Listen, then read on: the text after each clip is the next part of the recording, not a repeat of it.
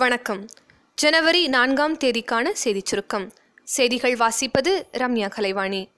பொங்கல் பரிசாக தமிழக அரசு வழங்கும் ஆயிரம் ரூபாய் திட்டத்தை தலைமைச் செயலகத்தில் முதலமைச்சர் திரு. எடப்பாடி பழனிசாமி நாளை தொடங்கி வைக்கிறார். புதுச்சேரியில் மின்துறை ஊழியர்கள் காலவரையற்ற வேலைநிறுத்த போராட்டத்தில் ஈடுபட்டுள்ளதால் சில கிராமங்களில் மின் விநியோகம் பாதிக்கப்பட்டுள்ளது. கேரளா உள்ளிட்ட ஐந்து மாநிலங்களில் செயல்பட்டு வந்த ஆல் இந்திய ரேடியோ அலுவலகத்தை மூட உள்ளதாக மத்திய அரசு அறிவித்துள்ளது. தென் சீன கடலில் உருவான பபுக் புயலால் ஒடிசாவில் உள்ள ஏழு மாவட்டங்களுக்கு எச்சரிக்கை விடுக்கப்பட்டுள்ளது. கஜா புயலால் சேதமடைந்த பைபர் படகுகளுக்கான நிவாரண நிதி ஒன்றரை லட்சம் ரூபாயாக உயர்த்தப்படும் என சட்டப்பேரவையில் முதலமைச்சர் திரு. எடப்பாடி பழனிசாமி அறிவித்துள்ளார். திருவாரூர் தொகுதி இடைத்தேர்தலில் அம்மா மக்கள் முன்னேற்றக் கழகம் சார்பில் எஸ். காமராஜ் போட்டியிடுவார் என அறிவிக்கப்பட்டுள்ளது. கால்நடைகளை மருத்துவமனைக்கு அழைத்துச் செல்ல பிரத்யேக ஆம்புலன்ஸ் வாகனம் விரைவில் அறிமுகப்படுத்தப்படும் என கால்நடை பராமரிப்புத்துறை அமைச்சர் உடுமலை ராதாகிருஷ்ணன் தெரிவித்துள்ளார். விமான நிறுவன இணையதளங்களில் விமான டிக்கெட் முன்பதிவு செய்யும் போது அந்த நிறுவனத்தின் விமானங்களில் உள்ள இருக்கை அமைப்பு படமாக காட்டப்படுகிறது. அதே பாணியில் ரயில்களிலும் முன்பதிவு செய்யப்பட்ட மற்றும் முன்பதிவு செய்யப்படாத இருக்கைகளை பயணிகள் பார்த்துக்கொள்ளும் வசதி விரைவில் அறிமுகமாக உள்ளது. நாடாளுமன்ற மாநிலங்களவையில் முத்தலாக் தடை மசோதா வாக்கெடுப்புக்கு விடப்படும்போது எதிராக வாக்களிக்க இருப்பதாக பாஜக கூட்டணியில் இடம்பெற்றுள்ள ஐக்கிய ஜனதாதளம் கட்சி அறிவித்துள்ளது.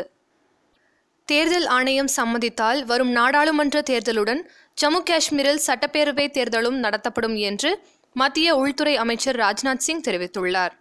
சபரிமலை ஐயப்பன் கோவிலில் பெண்கள் இருவர் வழிபாடு நடத்தியதை கண்டித்து கேரளாவில் நடைபெற்ற போராட்டத்தின் போது ஏற்பட்ட வன்முறையில் ஒருவர் உயிரிழந்ததுடன் நூற்றுக்கும் மேற்பட்டோர் காயமடைந்தனர். பள்ளிகளில் எட்டாம் வகுப்பு வரை கட்டாய தேர்ச்சி அளிக்கும் முறையை ரத்து செய்வதற்கான மசோதாவுக்கு நாடாளுமன்றம் ஒப்புதல் அளித்தது. பன்னாட்டுச் செய்தி. விவாகரத்து வழக்கில் பெண்களுக்கு எஸ்எம்எஸ் மூலம் நோட்டீஸ் அனுப்ப சவுதி அரேபியா நடவடிக்கை மேற்கொண்டுள்ளது. விளையாட்டுச் செய்திகள். இலங்கைக்கு எதிரான ஒரே ஒரு போட்டி கொண்ட டி டுவெண்டி கிரிக்கெட் தொடருக்கான நியூசிலாந்து அணியின் கேப்டனாக டிம் சவுதி நியமனம் செய்யப்பட்டுள்ளார்.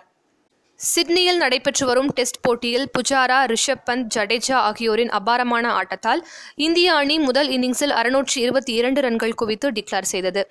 ஆஸ்திரேலிய மண்ணில் முதல் சதம் அடித்த இந்திய விக்கெட் கீப்பர் என்ற சாதனையை ரிஷப் பந்த் சிட்னி டெஸ்டில் படைத்துள்ளார்.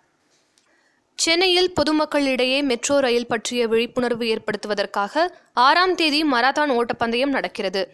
இதில் இருபத்தி ஐயாயிரம் பேர் பங்கேற்கிறார்கள். வானிலை அறிக்கை.